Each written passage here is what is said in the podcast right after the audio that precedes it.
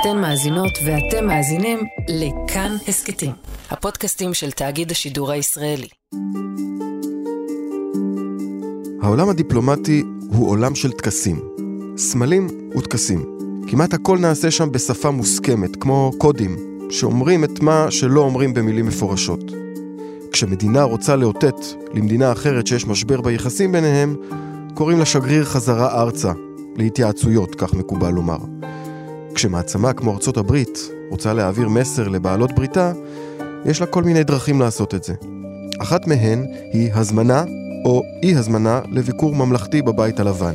אני מאוד נרגש לפתוח את הישיבה הראשונה של אה, ממשלת ישראל ה-37. זהו אה, באמת יום חג, בדרך הנה מהכנסת. מאז כניסתו של נתניהו לתפקיד ראש הממשלה בפעם האחרונה, נמנעו בבית הלבן מלשגר את ההזמנה הקבועה, המסורתית, שמקבל כל ראש ממשלה חדש בישראל. למעשה, משך הזמן שעובר מאז הכניסה לתפקיד ועד קבלת ההזמנה, מסמל במידה רבה את מצב היחסים ורמת הקרבה. אז המסר למעשה כבר עבר, שיש כאן בעיה, אבל אז הנשיא ביידן נשאל על זה, וענה בצורה די בוטה ולא ממש דיפלומטית. No. Not, not in the near term. שלום, אני דניאל אופיר ואתם מאזינים לעוד יום, הסכת האקטואליה של כאן. מה הביא למשבר הנוכחי ביחסי ישראל וארצות הברית? ועד כמה הוא באמת חריף? עם הפרשן שמואל רוזנר נסתכל במבט על על יחסי שתי בעלות הברית וננסה להכניס קצת פרופורציות היסטוריות. אבל עוד קודם, על מה שקרה בימים האחרונים בין ביידן לנתניהו ואיך הגענו עד הלום, עם כתב התחום המדיני עמיחי שטיין. שלום עמיחי. שלום דניאל. מאז שראש הממשלה נתניהו נכנס לתפקידו בפעם האחרונה בסוף דצמבר, לפני כמעט שלושה חודשים, הוא חיכה, כמקובל, להזמנה מהבית הלבן בוושינגטון, לביקור ולתמונה המסורתית בחדר הסגלגל. וזה לא קרה עדיין, אנחנו יודעים. ואז החלו כל הספקולציות, מתי זה יקרה, למה זה לא קורה, עד שבא הנשיא ביידן והתייחס לזה בצורה ישירה. באמת מאז שנתניהו נכנס לקדנציה הנוכחית, אנחנו שואלים לא רק את נתניהו, אלא גם את שאר הבכירים בממשל האמריקני, מתי תגיע ההזמנה של נתניהו לבית הלבן, ונתניהו, ואגב, גם אנשי הבית הלבן כל הזמן אומרים לנו, זה יקרה, אל תדאגו, הוא מכיר את ביידן כבר יותר מ-40 שנה, הוא היה באמת המון המון פעמים בבית הלבן ובחדר הסגלגל וזה יהיה בסדר וההזמנה הזאת תגיע. Uh, the prime minister will come, obviously come to, uh, to Washington. Just to understand, I would bet you the prime minister has been to Washington more than every single foreign leader combined. Okay, he probably knows the White House better than I do. So I'm, he has no lack of invitations to the White House. Be... ומה שביידן עושה הלילה, זה אומר חברים, אם חשבתם שההחלטה שלכם לעצור כרגע את החקיקה אומרת שזהו הכל נגמר הכל מאחורינו אנחנו פותחים דף חדש ועכשיו ההזמנה הולכת להגיע הופה לא כל כך מהר תצטרכו להמתין. איך הגיב נתניהו? איך הגיבה סביבתו? אז נתניהו אה, לא הגיב לעצם השאלה אם הוא יוזמן או לא, אלא למעטפת של האירוע. כי בהצהרה הזאת של ביידן, ביידן לא רק דיבר על ההזמנה של נתניהו לבית הלבן, שאלו אותו על זה עיתונאים, אלא גם דיבר על הרפורמה המשפטית, ששם הוא אמר באופן חד משמעי, זה צריך לרדת מהשולחן האירוע הזה. זה לא צריך להיות, ולזה כן נתניהו מתייחס. הוא מוציא הודעה באמצע הלילה, גם בעברית וגם באנגלית, ובהודעה נכתב שאף אחד לא יקבע לנו את סדר היום. וזה מאפשר ללא מעט בכירים בליכוד, ולאנשים קצת פחות בכירים בליכוד, להתבטא באמת בצורה מאוד לא דיפלומטית. החל מלהגיד שאנחנו לא צריכים את האמריקנים, ושהם לא יקבעו לנו, ושאנחנו אה, נעשה את מה שאנחנו צריכים. והנקודה המעניינת שלפחות בהתחלה, אף אחד לא מוציא איזושהי הודעה שאומרת לח"כים בליכוד, חברים, בואו תעצרו רגע, אל תוסיפו עוד דלק למדורה הזאת.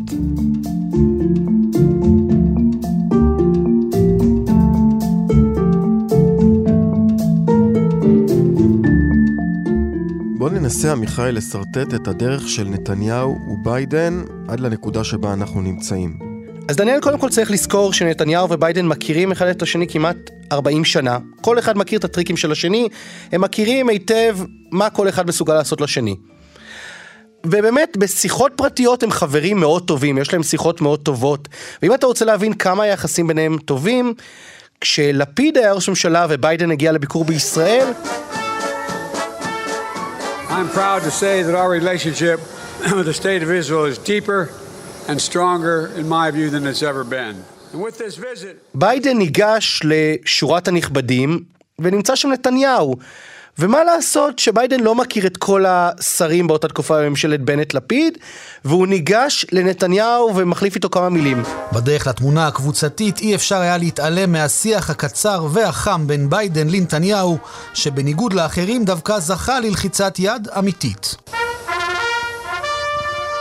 כלומר, הוא בוחר עדיין לגשת לנתניהו, כי בסוף הוא מכיר אותו, הוא מרגיש איתו נוח, וזה מראה לך בסוף כמה השניים באמת יש להם מערכת יחסים טובה בתוך החדרים הסגורים, גם אם יש ביניהם אי הסכמות. אנשים אומרים שהשיחות ביניהם, אגב, לא רעות בכלל.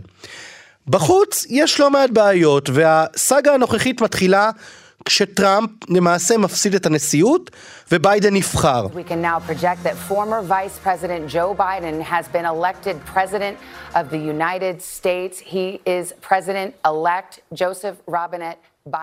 עכשיו נתניהו לא רוצה לעצבן את טראמפ, אה, כי אולי טראמפ יביא עוד כמה מדינות ערביות להסכם אברהם רגע לפני שהוא עוזב את החדר הסגלגל, ואז יממה אחרי שביידן מנצח את הבחירות, נתניהו מוציא איזושהי הודעה אמורפית. אני רוצה לפתוח בברכות לג'ו ביידן ולקמלה האריס.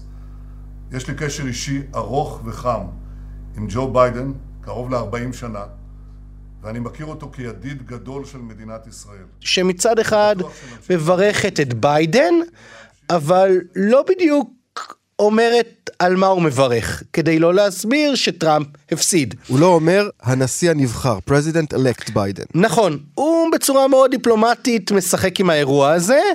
בוא נגיד ככה, זה לא עזר לו מול טראמפ, וכנראה זה גם לא עזר לו מול ביידן. שני האנשים הללו מאוד כעסו עליו, ואז כשביידן נכנס לבית הלבן, מתחילה השאלה מתי תגיע שיחת הטלפון. ועובר שבוע, שבועיים, ועוברים כמה שבועות די ארוכים, עד שבסוף בסוף בסוף מגיעה שיחת הטלפון בין נתניהו לבין ביידן. במהלך התקופה הזאת אומרים לנו הכל בסדר, אין משבר, ועדיין, זה שהשיחה לא קרתה די מהר, זה אירוע מאוד מאוד חריג. ואז נתניהו מפסיד, יש לנו את ההפסקה הקלה, ועכשיו שנתניהו ניצח את הבחירות, השאלה החדשה היא, אה, מתי השניים ייפגשו? כי השיחות טלפון הפעם אגב הגיעו די מהר. The president did speak with him today, so confirming it that right now, uh, to congr- congratulate him on his party's victory and commend Israel's free and fair elections. The president reaffirmed the strength of the bilateral partnership and underscored his unwavering support for Israelis' security. אבל אז הגיעה השאלה מתי תהיה פגישה. ובהתחלה אמרו לנו, טוב, זה יקרה עוד מעט. ואחר כך אמרו לנו, תשמעו, נתניהו מכיר את הבית הלבן טוב, הוא היה שם יותר מלא מעט מנהיגים מרחבי העולם, הכל יהיה בסדר. והנה מגיע הרגע שבו ביידן אומר לנתניהו בצורה פומבית, אתה לא הולך להיות מוזמן לבית הלבן בקרוב. תשמע, זה סיפור. כלומר, יש גורמים מדיניים שיכולים להגיד דברים כאלה, או גורמים אמריקנים, אבל כשנשיא ארה"ב בא ואומר לנתניהו, אחרי הסאגה שמה שראינו בישראל בתקופה האחרונה ומה שארצות הברית חושבת שהיה צריך לעשות, ההזמנה לא הולכת להגיע בקרוב. זה בוא נגיד ככה לנתניהו חתיכת בומבה. יש כאן גם סיפור קצת אה, פיקנטי, כי באותו יום שבסופו ביידן אה, אמר ככה בצורה בוטה שהוא לא יקבל את ההזמנה, באותו יום רצה בסוכנויות איזושהי כותרת שנתניהו עומד לקבל הזמנה לבית הלבן בקרוב, נכון? ואז אנשי הממשל פתאום נאלצו ככה להרגיע את ההתלהבות. אז הסיבה לכך באמת, לאותה כותרת שיצאה בסוכנויות, שאו-טו-טו מגיעה הזמנה של נתניהו לבית הלבן, זה בגלל כל מיני ראיונות שהעניקו אה, בין היתר השגריר האמריקני בישראל תום ניידס, מהם אנשים אולי הבינו שההזמנה אמורה להגיע בקרוב, צריך לומר, אף אחד לא אמר שזה הולך לקרות אחרי פסח, גם לא ניידס, הוא אמר, יש אפשרות, אולי זה יקרה, אבל רצו להבין כנראה דברים אחרים, והבית הלבן נאלץ להוציא הבהרה שזה יקרה מתישהו. וגם אתה שאלת את ניידס את השאלה הזאת. וגם אני שאלתי את השאלה הזאת, והוא אמר, אחרי שנמצא את אפיקומן זה יקרה מתישהו. You know, I soon, sometime uh, in the near future. No date's been set. I, someone said, uh, someone said, was it after Passover? I said, after I find my afikoman, then. But I think, uh, I think some point in the near future. אתה יודע, דניאל, אחרי החגים, גם אצל האמריקאים זה קיים וגם אצלנו, וזה אומר, זה יקרה מתישהו, בעתיד. אף אחד לא בא לקבוע פגישה, היה גם חשוב לבית הלבן להעביר אתמול, שאין הזמנה לפגישה. והנקודה היא שיכול להיות שמה שגרם לביידן להגיד את מה שהוא אמר, זאת העובדה שהייתה איזו תחושה שהנה, נגמר האירוע של הממשל מול נתניהו. כלומר, סלחו לו על כל השבועות הארוכים, סלחו לו על הרפורמה המשפטית, סלחו לו על הנושא הפלסטיני ועל ההתבטאויות של סמוטריץ' ושרים נוספים, והנה ההזמנה מגיעה, זהו, נגמר האירוע.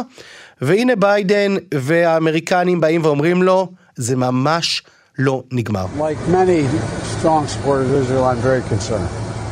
And I'm concerned that they get this straight. They cannot continue down this road.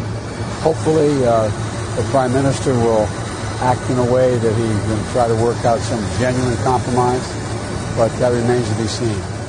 אגב, עוד אה, איתות אה, דיפלומטי שהיה פה, זה הביקור של שר האוצר סמוטריץ', שותפו הבכיר של נתניהו לממשלה, הוא מבקר בארצות הברית, הממשל פשוט מתעלם ממנו. הממשל האמריקני לא רק מתעלם מסמוטריץ', אלא גם מתעלם משרים אחרים בממשלה. בעצם אולי משתי מפלגות, הוא גם מתעלם מהציונות הדתית וגם מתעלם מעוצמה יהודית, זה חלק מאוד גדול בקואליציה, ואני שואל אתמול את ניידס, אם זה לא מתסכל אותו שהוא שגריר בישראל והוא לא נפגש עם חלק גדול מהממשלה. Good news is I meet with a lot of people. I have no, I have, my schedule is very full. Uh, the reality is I spend uh, the vast majority of my time interlocking with the Prime Minister. He is the, he has the hands on the wheel as he's... אז התשובה שלו היא הפוכה, הוא אומר, אל תדאג, הלו"ז שלי עמוס, אני נפגש עם הרבה מאוד אנשים, אבל בסוף זה אירוע. כששר אוצר מגיע לארה"ב ולא נפגש עם אף אה, אה, גורם רשמי, זה אירוע. כשהשר לביטחון פנים, השר לביטחון לאומי, סליחה, שאמור להיות אמון בין היתר על סיפור הוויזות, לא בדיוק נפגש עם נציגים האמריקנים, זה אירוע. זה נכון שהממשל אומר שנתניהו, הידיים שלו הם על ההגה והם הוא לא, והוא אמור לקבל את ההחלטות, אבל בסוף יש פה חוסר רצון לפגוש חלק גדול משרי הממשלה, וזה משהו שלא ראינו בשום סיטואציה בעבר. ולתוך כל הקלחת הזאת גם נוסף עוד שם, שבדרך כלל אנחנו לא רגילים לשמוע ביחסים הדיפלומטיים בין ישראל לארה"ב, וזה הבן של ראש הממשלה. מה היה שם? אז יאיר נתניהו אה, ריטואט בטוויטר אה, ציוץ של עיתונאי אמריקני שטען או שתהה האם הממשל האמריקני הוא שעומד מאחורי ההפגנות אה, ברחבי ישראל. אגב, נגיד, גם הרוסים רמזו את הדבר הזה שהאמריקנים עומדים מאחורי ההפגנות, והנה בא בנו של ראש הממשלה, וגם תוהה האם הממשל הוא זה שעומד מאחורי ההפגנות. וזה אירוע שעד כדי כך הכניס את האמריקנים שראינו התייחסות מצד מחלקת המדינה, מצד גורמים נוספים, וגם מצד השגריר האמריקני בישראל, תום ניידס, שנשאל האם הם באמת עומדים מאחורי ההפגנות האלה? No, it's absurd, okay? It, it, the, the, the reference was, is not true, it's, it's, it's sort of ridiculous. When these claims are brought in the air by the Prime Minister's stand, that this offend you? Again, I'm not commenting on anyone's kids, okay? Uh, that'll be up to him to discuss his children, not me. הדמוקרטים שונאים תיאוריות קונספירציה. זה מעצבן אותם, אנחנו רואים מה הם עוברים אה, בארצות הברית כרגע מצד אה, גורמי ימין, איזה תיאוריות קונספירציה אה, מופנות נגד הממשל הדמוקרטי ונגד הדמוקרטים, ולכן מלכתחילה תיאוריות כאלה זה אירוע רגיש אצלם. בטח כשמגיע הבן של ראש הממשלה וטוען שהם אלה שעומדים מאחורי ההפגנות, זה עוד יותר מעצבן אותם, ובאמת הצורך של הממשל להגיב לדבר הזה הוא בהחלט אירוע חריג, כי אנחנו ראינו, צריך לומר, את יאיר נתניהו מצייץ לא מעט דברים אגב, על ביידן בעבר או על הממשל האמריקני. אבל זה גרר פעם ראשונה תגובה, כי מבחינתם זה גם נגע בנקודה הרגישה של הנה עוד תיאוריית קונספירציה, וגם בסוף הם ממש לא רוצים שאנשים יחשבו שהם אלה שעומדים מאחורי ההפגנות.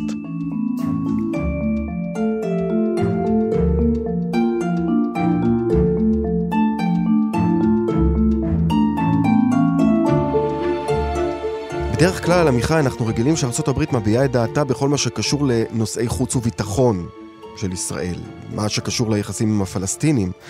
עכשיו התחלנו לשמוע התייחסות גם לנושאים שנחשבים עניינים פנימיים של ישראל. נכון, אבל זה נתפס כאירוע של עניין פנימי ישראלי, אבל בעיני הממשל האמריקני, יש פה אה, אירוע בעיני הממשל שהוא אומר, יש לנו סולם ערכים. אה, שכולל ערכים דמוקרטיים וערכים של זכויות אדם וערכים נוספים, שגם על בסיס אותם ערכים אנחנו מנהלים את יחסי החוץ שלנו. קח לדוגמה את פרשת פגסוס. פרשת פגסוס אותה תוכנת רוגלה ישראלית שריגלה אחרי בכירים אמריקנים, אבל גם לא מעט משטרים דיקטטוריים ברחבי העולם רכשו אותה. ועשו בזה שימוש נגד האזרחים. אז הממשל האמריקני יצא נגד התוכנה הזאת, נגד החברה הזאת, ברשימה השחורה שלו. ומה התירוץ הרשמי שלו? יש פה עניין של זכויות אדם וערכים, ולא רק הפן העסקי. ואז אנחנו כשפוגעים לנו בסולם הערכים שלנו, אנחנו מתערבים. אז האמריקנים גם בהקשר של זכויות אדם וגם הסיפור הדמוקרטי עכשיו אומרים, אנחנו חייבים להתערב בהקשר הישראלי, גם אם לכאורה זה פוגע ביחסים, כי זה פוגע במשהו שאנחנו מאמינים בו. לא משנה, הם אומרים לישראלים, כמה פעמים אתם תבואו ותגידו שאנחנו דוחפים את האף למקומות שאנחנו לא צריכים.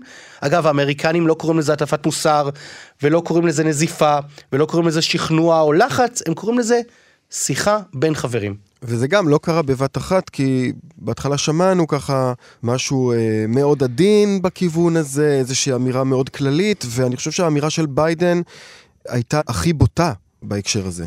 בהתחלה הממשל רמז, כלומר באמת היו פה אמירות מאוד עדינות בהתחלה, ולאט לאט כשהם גם ראו שנתניהו ממשיך להתקדם עם הרפורמה, ואין קונצנזוס, וגם הם ראו את ההפגנות ברחוב, שגדלו משבוע לשבוע, הממשל פשוט הרגיש שהוא לא יכול לעמוד בצד ולשתוק, כי הוא כנראה חשב שזה לא הדרך לבצע את הדברים, ושהרפורמה הזאת, הוא חשב כנראה, שתפגע בעצמאות בית המשפט העליון, אבל גם הממשל צריך לזכור, הממשל האמריקני בזירה המזרח תיכונית רוצה בעיקר שקט.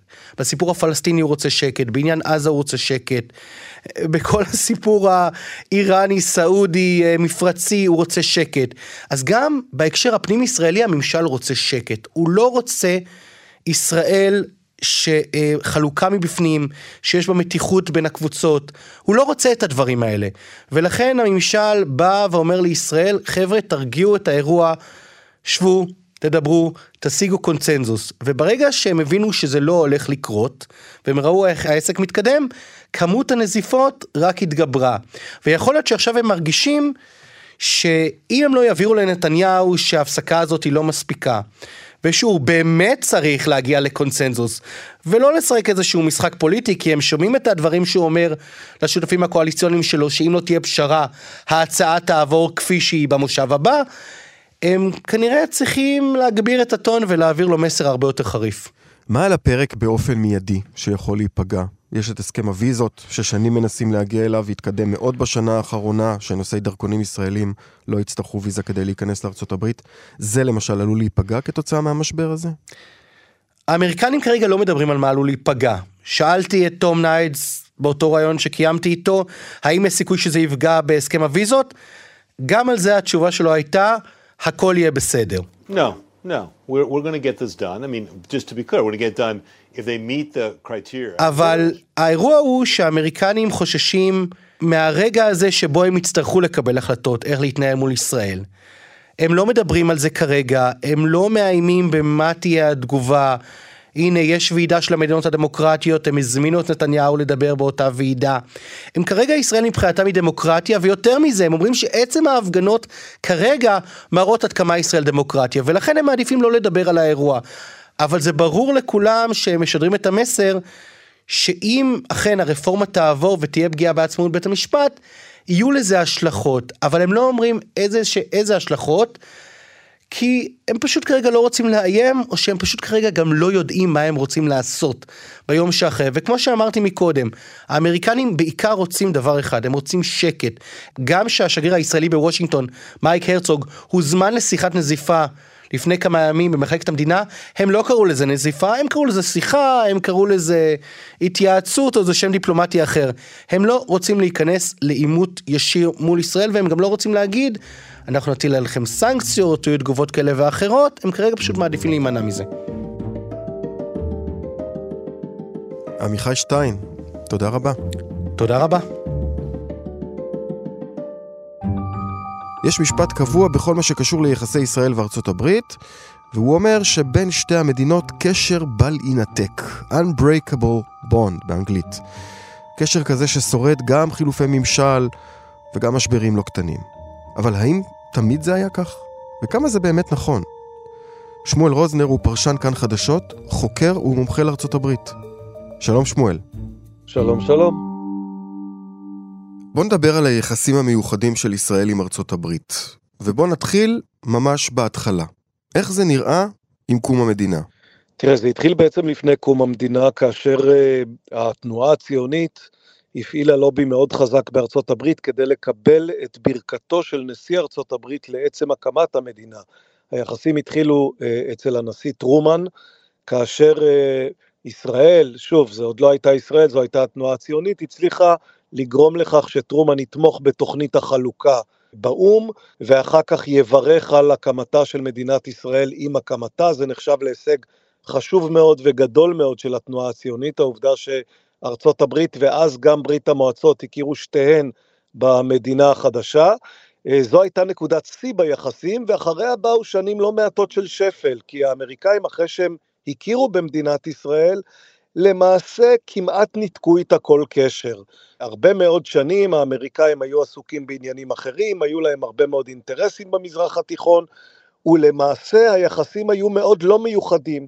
הם היו יחסים של כמובן הכרה הדדית, אבל בעצם לא תמיכה אמריקאית משמעותית, אה, לא בענייני ביטחון ולא בענייני כלכלה ולא בשום עניינים אחרים. אנשים אה, זוכרים אה, אחורה את ישראל כמי שתמיד נשענה על ארצות הברית, אבל זה לא בדיוק נכון. ישראל בשנות הקמתה, בשנים הכי קריטיות והכי קשות לאחר הקמתה, נאלצה להסתדר בלי ארצות הברית, וכך היא עשתה למעשה עד תחילת שנות ה-60, שאז התחילו מה שאנחנו קוראים לו היום היחסים המיוחדים. אז בואו באמת נדבר על השלב הזה. מה קורה שם, מי הדמויות הפועלות ומה הרקע לשדרוג היחסים? הרקע לשדרוג היחסים, ואגב הרקע בכלל היחסים בין ישראל לבין ארצות הברית, הוא רקע מעצמתי. צריך לזכור שארצות הברית לפני כל דבר אחר היא מעצמה עולמית, יש לה את השיקולים שלה והאינטרסים שלה, ורובם הם אינטרסים גלובליים שהאמריקאים מסתכלים עליהם. הסיבה שהנשיא קנדי ואחריו הנשיא ג'ונסון מחליטים לשדרג את מערכת היחסים עם ישראל, היא לא קשורה כל כך לישראל, היא קשורה למזרח התיכון באופן כללי. האמריקאים מתאכזבים מאוד מהפרטנרים הערבים שלהם, הם מבינים שקשה לעשות איתם עסקים, ולכן הם מתחילים להעלות את דרג היחסים עם ישראל. הנשיא קנדי הוא הראשון שעושה את זה כאשר הוא מחליט למכור לישראל את מערכת הנשק המתוחכמת הראשונה, את טילי ההוק, ואחריו הנשיא ג'ונסון, שבא גם, הוא נשיא שבא מטקסס, ויש לו רקע אה, שמרני יותר חזק ואיזושהי מסורת נוצרית יותר חזקה שמקיפה אותו, הוא כבר הופך לאחד הידידים הבאמת משמעותיים של ישראל. יש הסבורים עד היום שהנשיא ג'ונסון הוא בעצם הנשיא הכי חשוב בתולדות יחסי ישראל וארצות הברית, הנשיא שבאמת הפך את היחסים האלה מיחסים סבירים או תקינים או אפילו טובים בין מדינות ליחסים שהם ממש יחסים אינטימיים של קרבה מיוחדת. ולמרות הדברים האלה, לאורך השנים היו גם לא מעט מחלוקות ואי הסכמות, נקרא לזה, במיוחד על רקע הכיבוש, השליטה בשטחי הגדה המערבית. ארה"ב באופן מסורתי תמיד תמכה בפתרון שתי המדינות, מאז שהוא עלה לפרק, בהקמת מדינה פלסטינית ביהודה ושומרון. איך זה היה נראה לאורך השנים? אתה צודק, ומשברים בין ארה"ב לישראל באו והלכו כל הזמן, הם בדרך כלל היו קשורים באיזשהו אופן לסכסוך הישראלי-ערבי הגדול, או לסכסוך הישראלי-פלסטיני היותר מצומצם. בשנות ה-70, אה, כאשר הנשיא ריצ'רד ניקסון ושליחו אה, הנרי קיסינג'ר רוצים ללחוץ להפסקת אש בסופה של מלחמת יום כיפור ואחר כך אה, להסכמי ביניים ובהמשך אולי גם להסכמי שלום, הם מפעילים על ישראל לחץ חזק מאוד, אחר כך הנשיא פורד מגיע למשבר מאוד חריף עם ישראל, שכולל בתוכו אפילו איום של האמריקאים לשקול מחדש את מערכת היחסים, זה איום על אה, ממשלת רבין הראשונה באמצע שנות ה-70, וישראל נאלצת במידה רבה לקבל את התביעות האמריקאיות בהקשר למשא ומתן שלה עם, אה, עם מצרים בגלל האיום האמריקאי הזה, ואחר כך יש משברים שונים שוב על רקע של אה, סכסוכים בין ישראל לבין שכנותיה, יש עימות קשה בין ראש הממשלה בגין לבין נשיא ארצות הברית רונלד רייגן בתקופת מלחמת לבנון הראשונה. כאשר רייגן נחשף לתמונות של ההפצצות מביירות הוא פחות או יותר מתקשר לבגין ואומר לו, אתם צריכים לחדול מההפצצות האלה עכשיו, וישראל בחריקת שיניים נאלצת לעשות את מה שהאמריקאים מבקשים, כך שמשברים כאלה יש לאורך כל הדרך, אלה משברים שצריך לומר, אה, כאשר לאמריקאים מאוד חשוב לחופף את ישראל, הם עושים את זה, כאשר לישראל מאוד חשוב לא להתכופף, כלומר כאשר מדובר באינטרסים חיוניים מאוד לישראל, אז ישראל לא מתכופפת. אז, אז המשחק הוא תמיד משחק של כמה זה חשוב לאיזה צד. כאשר אה, אה, מנחם בגין מנסה לגרום לאמריקאים מעל ראשו של הנשיא רייגן לא למכור מטוסי איוואקס לסעודיה, ורייגן מרגיש שזו חוצפה מצד ראש ממשלת ישראל להתערב בפוליטיקה הפנימית של וושינגטון, אז רייגן מוכיח לבגין שהוא השליט האמיתי בוושינגטון ולא בגין. מצד שני, כאשר מגיעים רגעים שבהם האמריקאים מבקשים מישראל לעשות כל מיני ויתורים שישראל חושבת שהם אה, בלתי סבירים מבחינת הביטחון שלה, אז ישראל עושה מה שהיא חושבת, בין השאר בהפצצת אה, הכור בעיראק, שהאמריקאים אה, לא כל כך היו מאושרים ממנו, אבל בדיעבד אמרו שהיה המעשה הנכון. היה סוג של אה, ויכוח כזה גם בין ראש הממשלה אולמרט לבין הנשיא בוש, כאשר ישראל החליטה להפציץ את הכור בסוריה, כלומר גם האמריקאים יודעים לסגת לאחור כאשר ישראל אומרת להם זה אינטרס ביטחוני ממעלה ראשונה ועליו לא נוותר.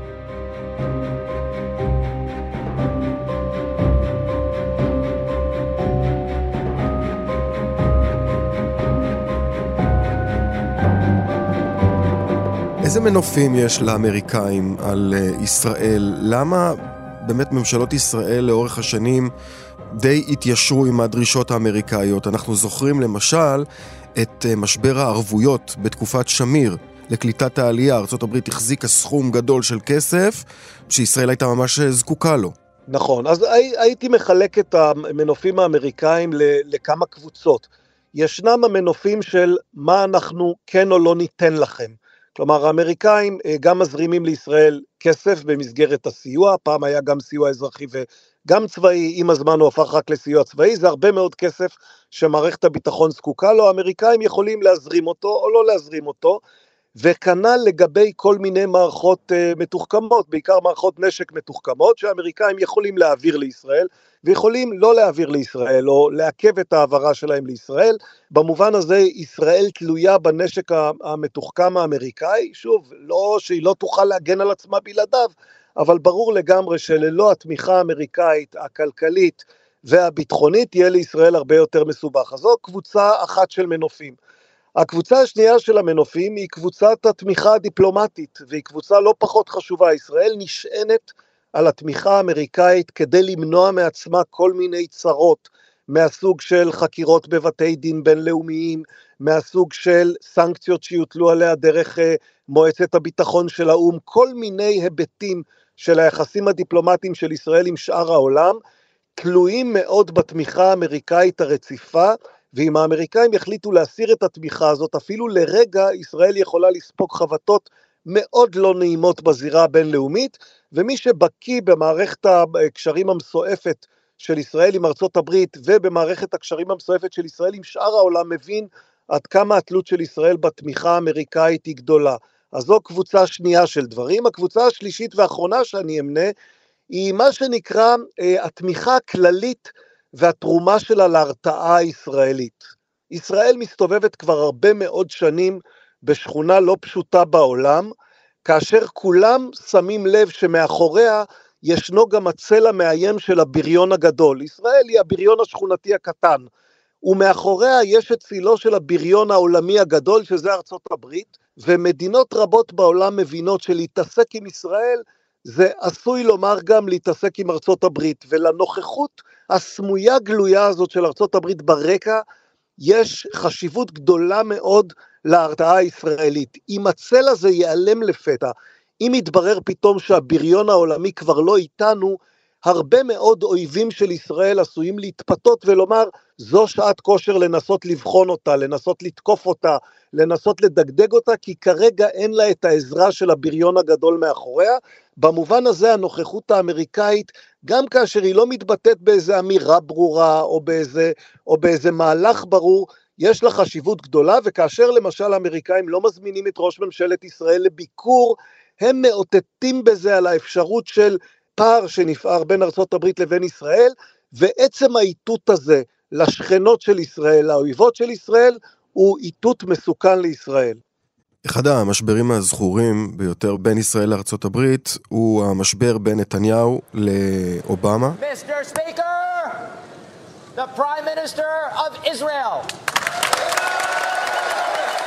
שהגיע לשיא שלו, שיא אה, טלוויזיוני אפילו, ב-2015, כאשר נתניהו נואם לפני שני בתי הקונגרס בוושינגטון על הראש של אובמה ונגד הסכם אה, הגרעין עם אה, איראן. I deeply regret that some perceive my being here as political. That was never my intention. ובכל זאת, הנה אנחנו כאן, ונתניהו אולי למוד ניסיון אומר, נצלח גם את המשבר הזה. קודם כל נתניהו צודק, כלומר אה, היחסים בין אה, שתי המדינות האלה הם אינטרס של שתי המדינות, וסביר להניח שגם את המשבר הזה אנחנו נצלח. העניין הוא שכן אפשר לראות איזשהו תהליך מתמשך של שחיקה במערכת היחסים שמתבטא בשנים האחרונות, בעיקר אה, הוא מתבטא בכך שישראל הפכה מקונצנזוס אמריקאי, מה שנקרא ישראל כ-by-partisan cause, ששתי המפלגות תומכות בה, למצב שבו ישראל נשענת יותר ויותר רק על צד אחד במפה הפוליטית האמריקאית, ואז נוצר מצב שכאשר נניח עולה לשלטון דונלד טראמפ, וכאשר המפלגה הרפובליקנית צוברת כוח פוליטי, אז ישראל נהנית ממטריה יחסית רחבה ויחסית נינוחה, ולעומת זאת כאשר המפלגה הדמוקרטית נמצאת בשלטון, פתאום מתברר שהיחסים מתקררים בבת אחת. אז קודם כל הטלטלה הזאת ביחסים מחם לקר, מקר לחם, היא טלטלה לא טובה לישראל. היא לא אה, משדרת סוג של יציבות שישראל רוצה לשדר לאזור ולשכנותיה ולאויבות שלה. דבר שני, צריך לקחת בחשבון שלפחות במחצית מהזמן, הדמוקרטים נמצאים בשלטון בארצות הברית, ואם יחסיה של ישראל יישענו על uh, דפוס של יחסים טובים רק כאשר המפלגה הרפובליקנית נמצאת בשלטון, אז נגזר עלינו מעת לעת לקבל חבטות בארצות הברית ואולי גם להיחשף לכל מיני בעיות שהן בעיות שהן uh, היו נחסכות לנו. עכשיו שוב, זה, זה לא אומר שישראל צריכה בכל רגע, בכל מצב ובכל עניין להיכנע לכל תביעה אמריקאית. האמריקאים לפעמים באים עם תביעות מוגזמות, לפעמים יש להם בקשות מופרכות, לפעמים הם רוצים להתערב יתר על המידה, זה בסדר שישראל מעת לעת תציב להם איזשהו מחסום ותגיד עד כאן ולא עוד. מה חשוב לעשות? חשוב לעשות את זה כשזה באמת חשוב. כלומר, צריך לזכור שמערכת היחסים עם ארה"ב היא קריטית לביטחון של ישראל, ושווה לסכן את מערכת היחסים הזאת, או לשחוק את מערכת היחסים הזאת, רק כאשר אנחנו משוכנעים שאנחנו עושים את זה למען משהו שהוא באמת קריטי לקיומה ולביטחונה של ישראל. אתה לא מקלקל יחסים עם המעצמה הכי חזקה בעולם בשביל איזה גחמה או בשביל איזה חקיקה מסדר גודל שני או שלישי או חמישי, רק כדי להראות שאתה שולט בגורלך. אם יש לישראל אינטרס מאוד חזק, אז אני מבין למה ישראל תיכנס אפילו לעימות עם ארצות הברית לפעמים, אבל כאשר האינטרס הישראלי הוא לא כל כך חזק והוא מביא אותנו לעימות עם ארצות הברית, אז אפשר כבר להתחיל לטעות על שיקול הדעת של מקבלי ההחלטות כאן.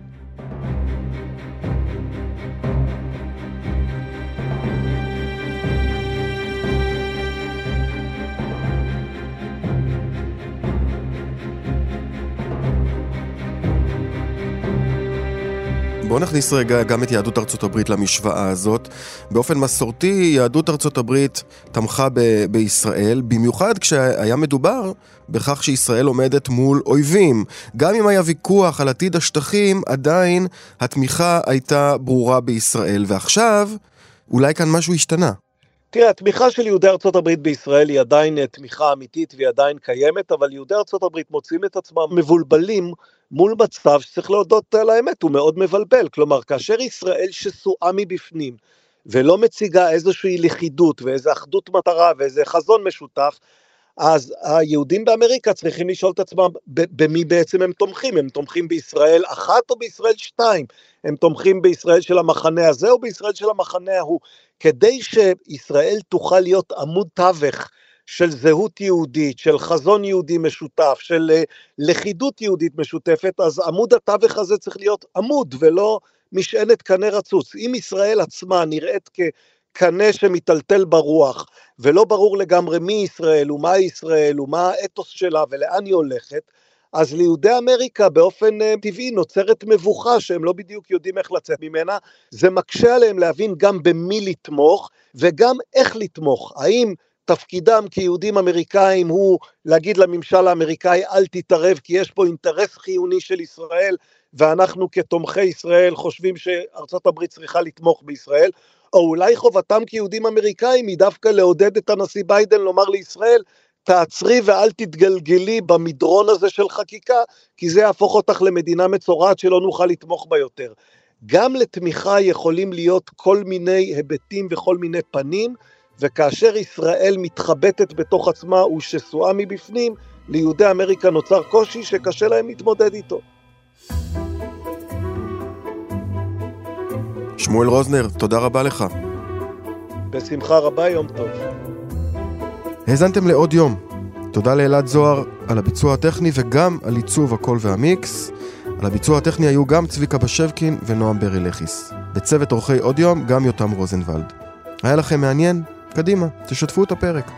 אם אתם מאזינים לנו בספוטיפיי או אפל פודקאסט, נשמח אם תיתנו לנו דירוג גבוה. הערות על מה שאמרנו אתם מוזמנים ומוזמנות לכתוב בקבוצת כאן הסכתים בפייסבוק. אפשר גם בחשבונות שלי, בפייסבוק או בטוויטר. פרקים חדשים של אודיו עולים בכל יום ראשון, שלישי וחמישי. את כולם, וגם הסכתים נוספים מבית כאן, תוכלו למצוא בכל מקום שבו אתם מאזינים להסכתים, או באתר כאן תאגיד השידור הישראלי. אני דניאל אופיר. נשתמע.